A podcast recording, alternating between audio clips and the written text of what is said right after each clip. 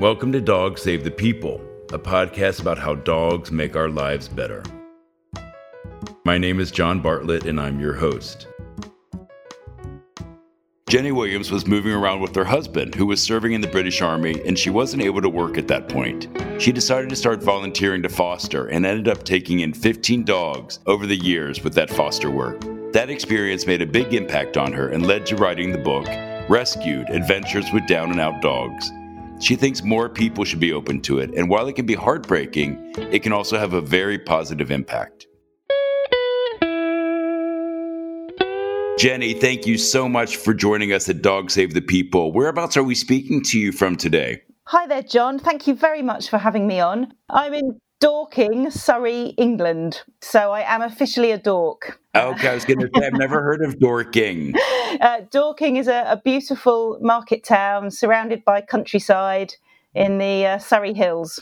Oh, lovely. Oh, that's so great. Did you grow up with dogs? No, I didn't. I wanted a dog from about the age of five, and yeah. I kept on asking my parents, but my parents didn't like dogs. Uh-huh. Actively didn't like them, and uh, my mum especially was very scared of them. So, how did you first come in contact with dogs? And I know uh, we're going to speak about your fostering, but I, I'm just so curious about sort of how this became part of your life as I say, I always wanted one. I my favourite TV shows when I was a, a kid were Lassie and um, The Littlest yeah. Hobos. I, I don't know if you remember that. No, I don't know that one.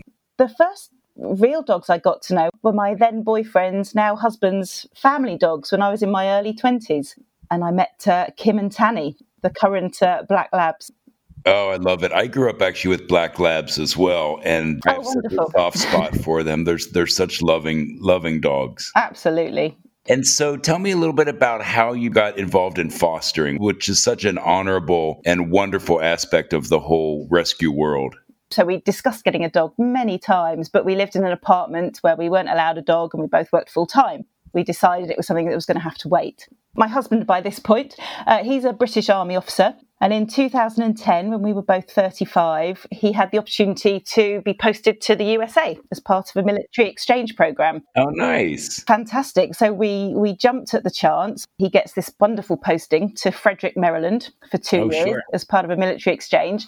Now, I wasn't actually allowed to work uh, as part of my visa status. I was, I think I was called a dependent alien or something like that. Oh, boy. So we made the decision that I would take a career break from my job as I'm not the kind of person to sit around and do nothing, I thought, well, I'll try and find some really interesting volunteer work to do for a couple of years. And top of my list was dogs. Very early on, we discovered that we only lived five minutes away from Frederick County Animal Control, the county shelter. And one of Steve's new colleagues told us about the dog fostering program. Now, I assumed you had to be an expert to do something like that, but I went in and uh, applied anyway and uh, a very lovely animal control officer came to the house to visit us, and I was incredibly nervous. Convinced her that, despite the fact I was a complete beginner and a complete novice, I had some kind of ability. So she recommended us very highly. And a few days later, I got my first foster dog, Hank, at the age of 35. So I had to wait 30 years for my first dog they thought I did really well. So he was the first of 15. wow. That's incredible. So I know that they're all special in their own way, but any dogs, foster dogs that really stick out in your mind? You're absolutely right. They're all hugely special, and uh, I would have any of them back in a heartbeat. Of the 15 dogs, 12 were puppies. And puppies are, are, difficult in their own way, but in terms of their psychology, they're, they're quite straightforward. They need yes. taking out for potty breaks and they need feeding and they need love the two who really stand out for me, which really reinforced the dog human bond, were Sam, the beagle, and Jess, the husky. Sam was my third foster dog, and he was a, a, beagle about two years old. Sam was on the verge of being euthanized because he was so he'd been abused. He was terrified of people. He would cower in the back of his kennel. He was very unlikely to be adopted, um, displaying that behaviour because nobody really wants a dog that terrified.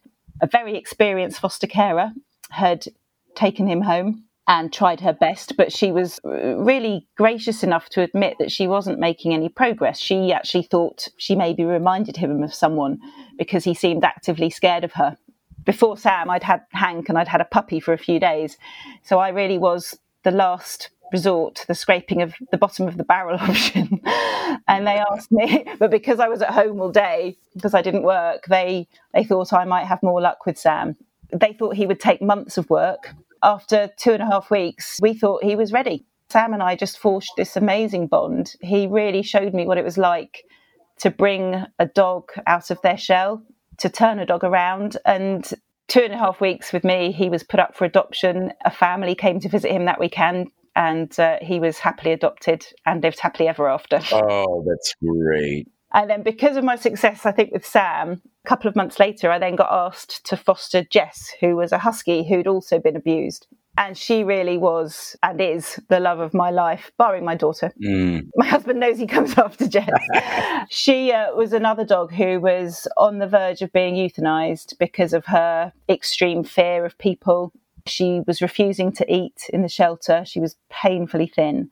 And they asked me to take her she was the most challenging dog. She, her behaviour stumped a professional behaviourist. We had a husky rescue who got involved when after I'd had her about uh, seven months, and they were astonished that we kept her. We had huge adventures with Jess and huge fun and hugely worrying times because her behaviour meant that she had a very low chance of being adopted. But I, I loved her to pieces and we persevered, and gradually her behaviour changed and which we actually um, we'd had her about four months and steve and i were going on a, a, planned vacation so she went back to the shelter because that you know she was still their dog obviously they still had legal yes. responsibility uh, and she actually escaped from a volunteer at the shelter who shouldn't have been walking her but but disobeyed the rules and she escaped out of her escape proof harness that i'd bought her uh, and she went on the run for four and a half weeks Oh my God. And everybody thought she was dead except me. But anyway, I came back from vacation when she'd been missing about a week. And uh, I went searching for her every day, all the places we used to go to walk. We had a report of her somewhere completely different, but not that far away. That was somewhere where her and I went most days. An animal control officer and I went up there, and act of God, fate, I don't know what, but she was walking down the drive of this property as we pulled in. Oh. And the animal control officer had made me promise to stay in the van and that she would deal with the rescue because she'd never failed to, to rescue a dog yet. Officer Norris got out of the van. She said, Hey, Jess. And Jess turned and sprinted off through the forest. And I thought, oh, we're, we're going to lose her again. Now, Jess had been on my side, on the passenger side of the van. So I kept my promise. I didn't get out, but I just wound down the window and went, Hey, Jess, it's your Jenni. Now, obviously, I'm British, so I have a distinctive accent, but she stopped. She turned on a dime and she whirled round because she remembered my voice. And I realised then she'd escaped to find me. She didn't understand that. Oh. She didn't understand that we were on vacation and that we were coming back right. for her. And five minutes later, she was back in my arms. Oh, Jenni, that's amazing. Unfortunately, we, we couldn't bring her back to the UK. We'd realised that very early on. But she then did get successfully adopted as well so that was an amazing experience. But but it, it, in between the time she escaped and came back and the time Sal adopted her, she actually uh, knew I was pregnant before I did. Really? It was really strange. I was actually on fertility treatment at the time, and um, she'd been acting really strange with me. And I took two tests a few days apart because I thought maybe I am because Jess is acting really weird with me, and I, I knew that dogs can sometimes tell. Uh, and they were both negative. And then one night I had a, a, a call from my fertility doctor and she said, I'm, I'm, ever so sorry. Your blood tests show uh, you didn't ovulate this month, so you can't possibly be pregnant. And, you know, we were obviously really devastated and everything. Yes. And then the next morning, I just had this phrase going through my mind trust the dog, trust the dog, trust the dog. Because in search and rescue and, you know, police sniffer work and everything, that's their mantra that if something doesn't make sense, it's the human not understanding. The dog's right trust the dog. So we, we were planning to go out that night and have quite a few beers to drown our right. sorrows. And uh, just something made me take a third test. It was positive and I was pregnant. Wow. With, with all due respect to Walter Reed and that doctor, I'm afraid they were wrong. And Jess, the crazy husky, was right. oh my gosh. What a great story. Yeah, she, she was my canine soulmate.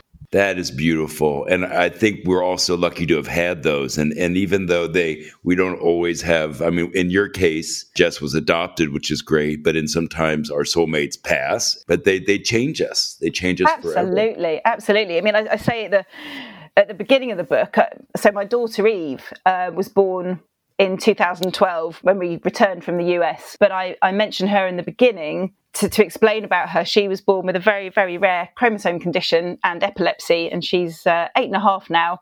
She's a hilarious wonderful, life enhancing, cheeky, naughty little soul. but she's uh, she's non-verbal. She will need lifelong care. She'll never be independent. But um, as I said in the beginning of the book, those dogs changed me. And I, looking back, I can't think of a better preparation for being Eve's mum than fostering those dogs because they taught me so much. All of them taught me so much, but Sam and then especially Jess taught me so much about non-verbal communication in the early days with Eve, in the very, very dark early, early days when we were coming to terms with her diagnosis, you know, it used to break my heart to think I'll probably never hear my daughter say, I love you, mummy. Mm-hmm. But Jess never told me she loved me in words. Right. She proved it when five minutes after seeing me, after five and a half weeks, when she'd run away from the shelter, when she'd run away from the people there trying to get her back, you know, she came back to me and me alone. Yeah. And if that's not I love you. I don't know what is. The same thing with Eve. She can never say to me, I love you, but she shows me every single day in numerous ways. Oh, absolutely. And you actually uh, gave Eve a middle name, Jessica. Absolutely. Her middle name is Jessica because Jess knew she existed before anyone else did. And I was scheduled to go on to a much higher dose of the um, fertility drug that I was on.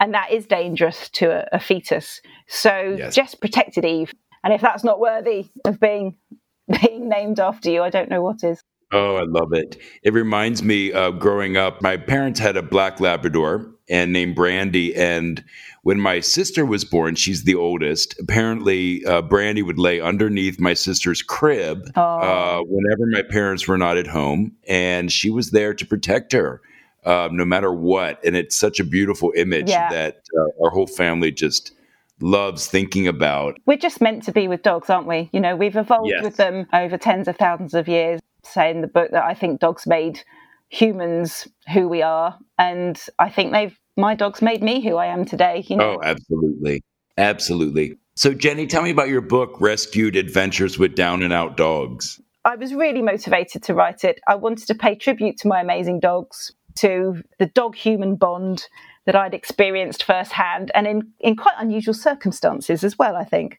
And I wanted to, to talk about the power and the fun and the reward of fostering as well, in, in the hope that I could encourage other dog lovers to try it. Because I thought if, if just one other dog gets a chance at their forever home as a result of me writing the book, then it then it will have been worth it. Now let's talk about fostering in general, because again, a lot of people have some misconceptions about fostering. People um, are hesitant to become a foster for many different reasons. Can you share a little bit of why you think this is such an important aspect of the rescue world?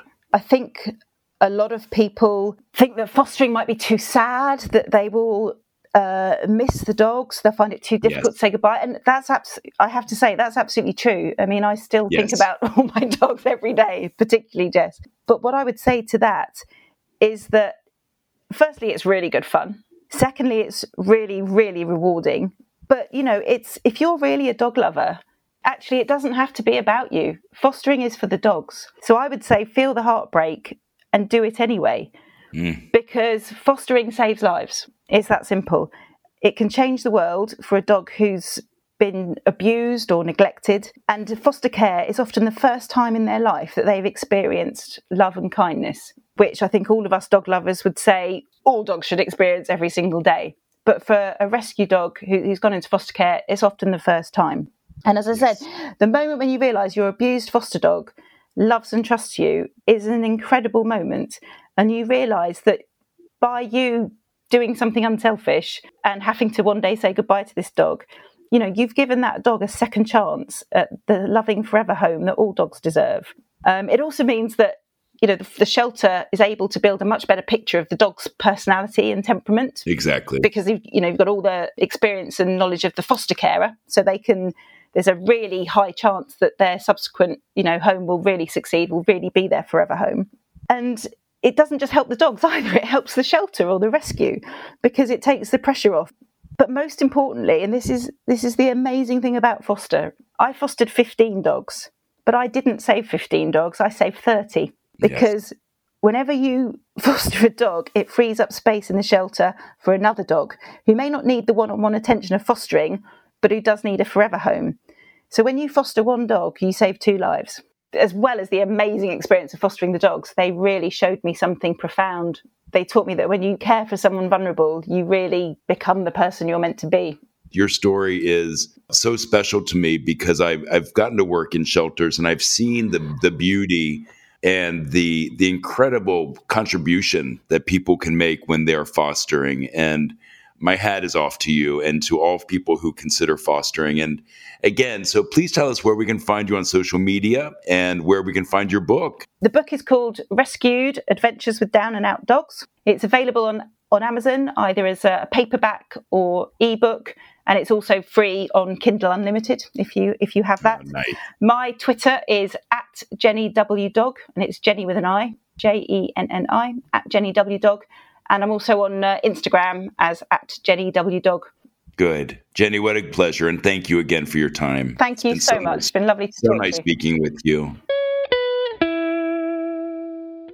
I love Jenni's perspective on fostering. I think a lot of people are nervous about the idea of fostering, that they might get too attached to the dog and then be afraid to let them go. But you can still have a very meaningful bond and valuable time with the foster dog even if you have to let them go eventually to their forever home. In fact, not only that, it's a very beautiful and really selfless act. I loved hearing about Jenni's experiences with the dogs that she fostered and how that impacted her to such an extent where she even wrote a book about it. I can't wait to read it.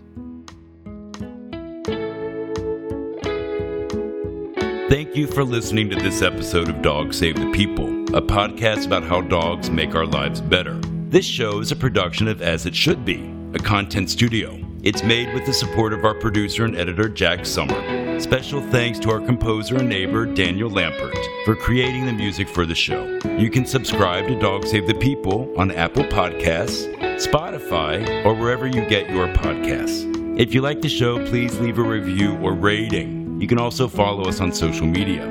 You can also check out the Tiny Tim Rescue Fund, my foundation, at johnbartlettny.com Enjoy a walk with your dog and make it a great day for both of you.